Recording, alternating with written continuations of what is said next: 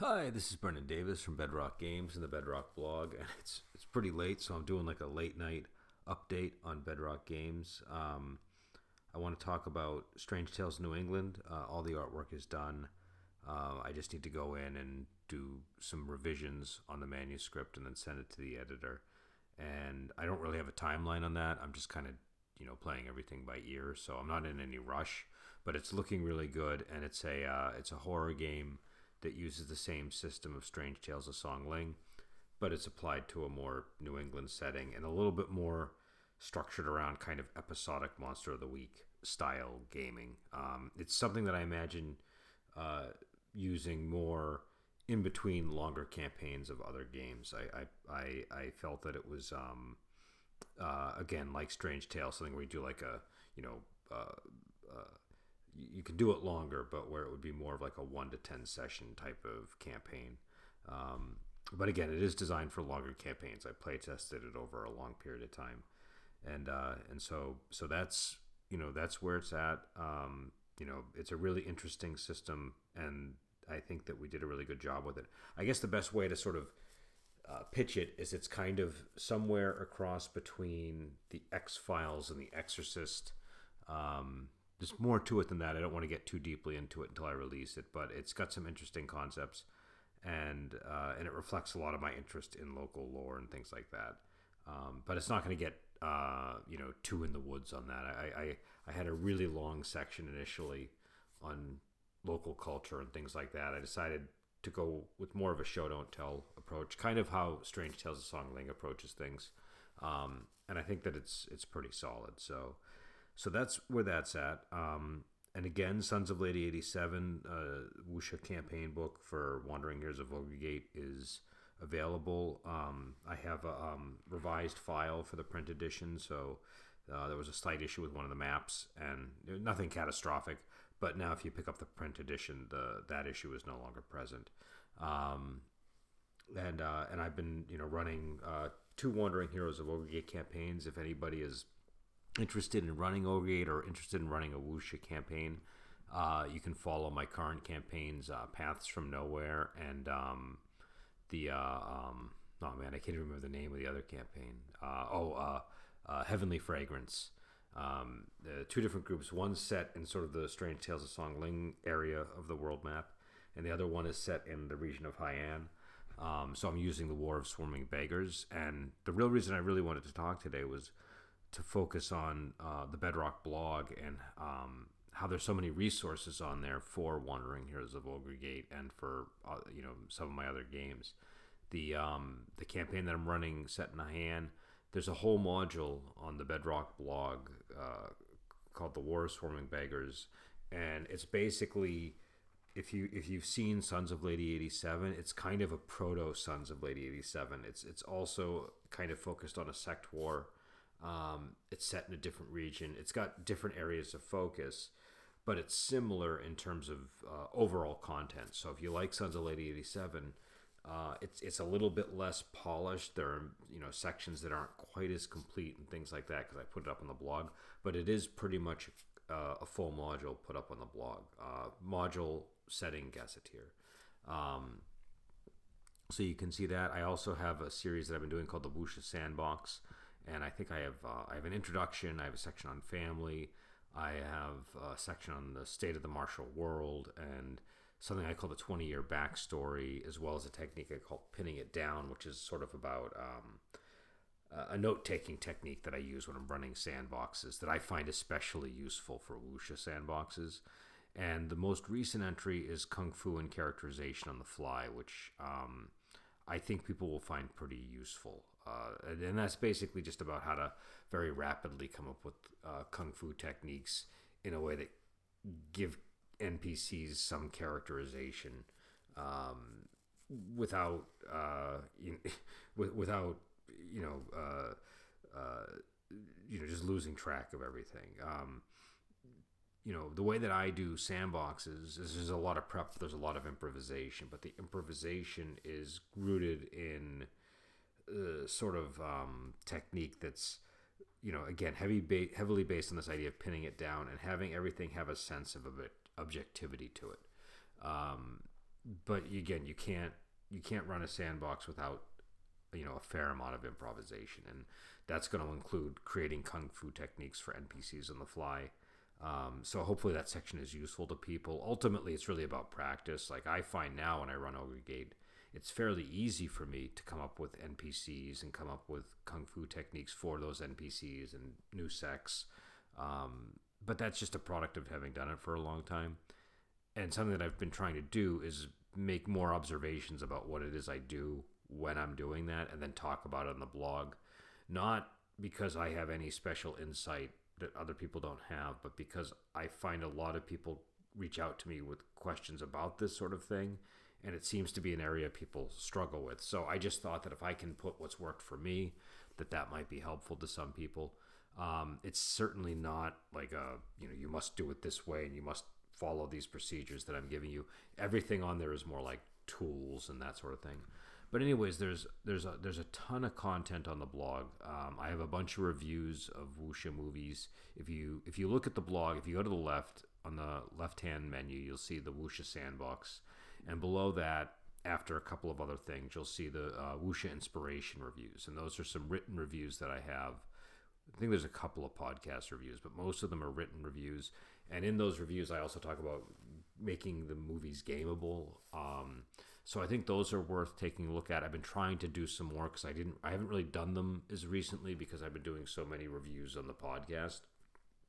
But I realized I really like that format, so I did one for uh, uh, Duel for Gold, and there was another one too that I put on there that was a um, movie I I I, uh, I, did on a whim that I thought people might be interested in. Um, and so you know there's that and then there's if you go to the right side of the blog uh, you'll see that i have and i'm just gonna you know go down the thing i have um, the you know so there's there's something on the revised map which again i addressed earlier in in this podcast there's uh, something called the counter series which only has one entry but it's worth taking a look at um, I, may, I may expand on that at some point i have a lot of sort of different posts that touch on similar material. So sometimes if you just go to one, you'll still get a sense of some of the ideas that I'm talking about in some of the others. Then there's Profound Masters of Ogre Gate, which um, was supposed to be the follow-up book to Wandering Heroes of Ogre Gate, and that's not uh, it's not quite as complete as I would like it. But I put what I had up on the Bedrock blog so that people could have a sense, and so that people could take that and use it to build something that would work for their campaign. Um, and then after that is the Profound Masters Realms and Places, which is related to the Profound Masters of Ogre Gate. Uh, then there's the Strange Tales of Songling Links, which has the Starlit Inkstone adventure, which is a full sandbox for Strange Tales of Songling, and an adventure called Head of the Tea House, which I really like. And that, if um, if I remember, is based more on Yuan Mei uh, material. Um, after that, I think I, I, I have a section on uh, called Design Origins. It's been a while since I've looked at this, uh, but I, I, think that's just me getting into sort of the origins of different games. I probably need to get back onto that one and do some posts on it. Cause it looks like I have two. Then I have a, um, uh, and again, this is not very structured, so you really want to kind of browse. And I'm just going through it just to give people a full sense of what's here. Um, then I have something called Time Fighters, which is a time travel adventure, which was really done for more of an April Fool's thing. But you know, I, I kind of uh, I think even for an April Fool's joke, it was actually not too bad of an idea.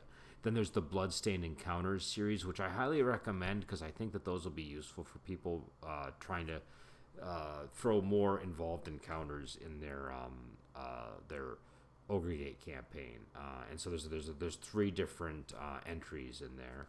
Then there's Journey to the South, which details the southern land of Dama in the Wandering Heroes of Ogre Gate. Then there's the Kushan Basin, which gives some sketched out material on the Kushan Basin. And then you'll see the War of Swarming Beggars. And, you know, then it goes on and on and on. Uh, if you go down a little bit further, you'll see a section called Wuxia Adventures and Essays. And that has a lot of uh, stuff that you can sort of draw on for a variety of things, mostly Ogre Gate, but it's got quite a quite a range.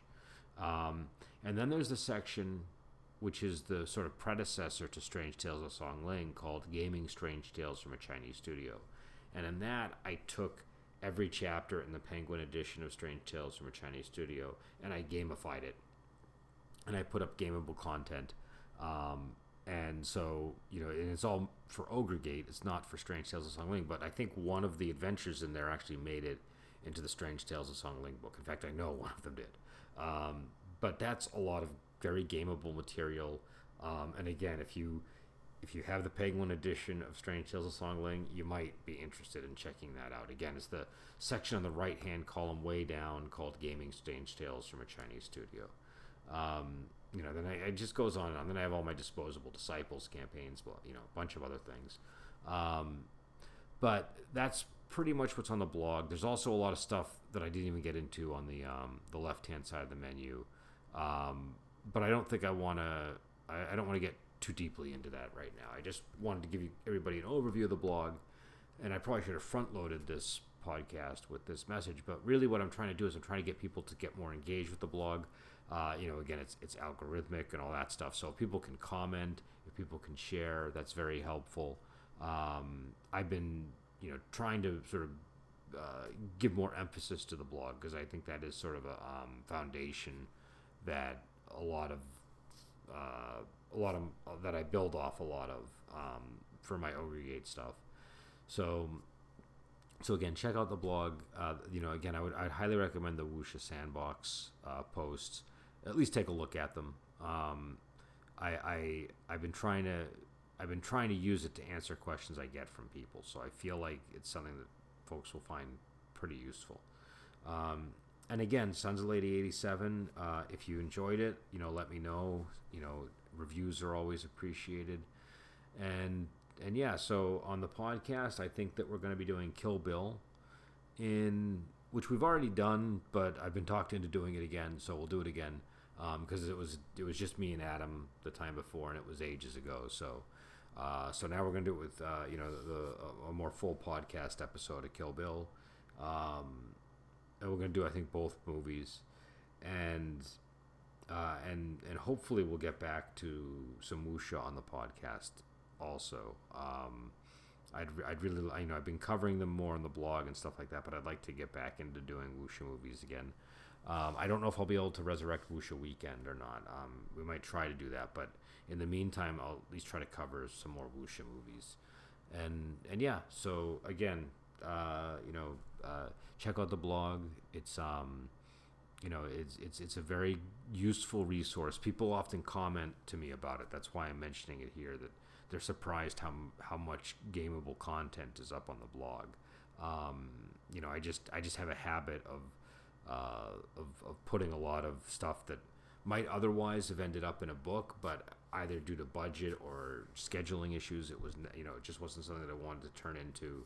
Um, in, into a release. And in some cases, there were things I was planning on releasing as a full book, and due to production issues or whatever, I ended up putting them on the blog instead. The Starlit Inkstone is an, an example of that. Um, you know, some of them are a little bit rough hewn. You know, they might not be quite as edited and all that, but they're but it's all gameable content. Uh, so yeah, so uh, you know, check it out. Uh, and until next time, I will talk to you later.